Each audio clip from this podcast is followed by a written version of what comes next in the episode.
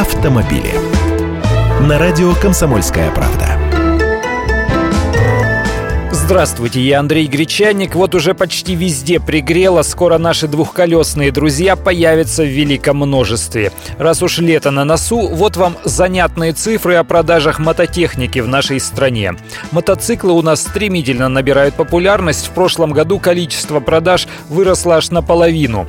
И вот что вас наверняка удивит. Список имен лидеров. На первом месте российская марка Ирбис. Они реализовали почти 5000 мотоциклов и мопедов в России. На втором «Стелс». Их многие знают под этой маркой в сотрудничестве с китайской QJ производятся не только скутеры, мотоциклы и квадроциклы, но и велосипеды. А вот на третьем «Рейсер» тоже далеко не всем знакомое китайское имя.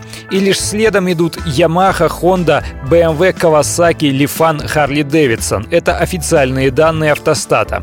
Российские Уралы теперь продаются в основном за границу, а у нас по цене в 500 или даже 600 тысяч рублей, на такие желающих находится ну очень мало. Ижи уже не делают, а некогда мега популярные чешские Явы и белорусские мотоциклы Минск, хотя и продаются, на рынке погоды не делают.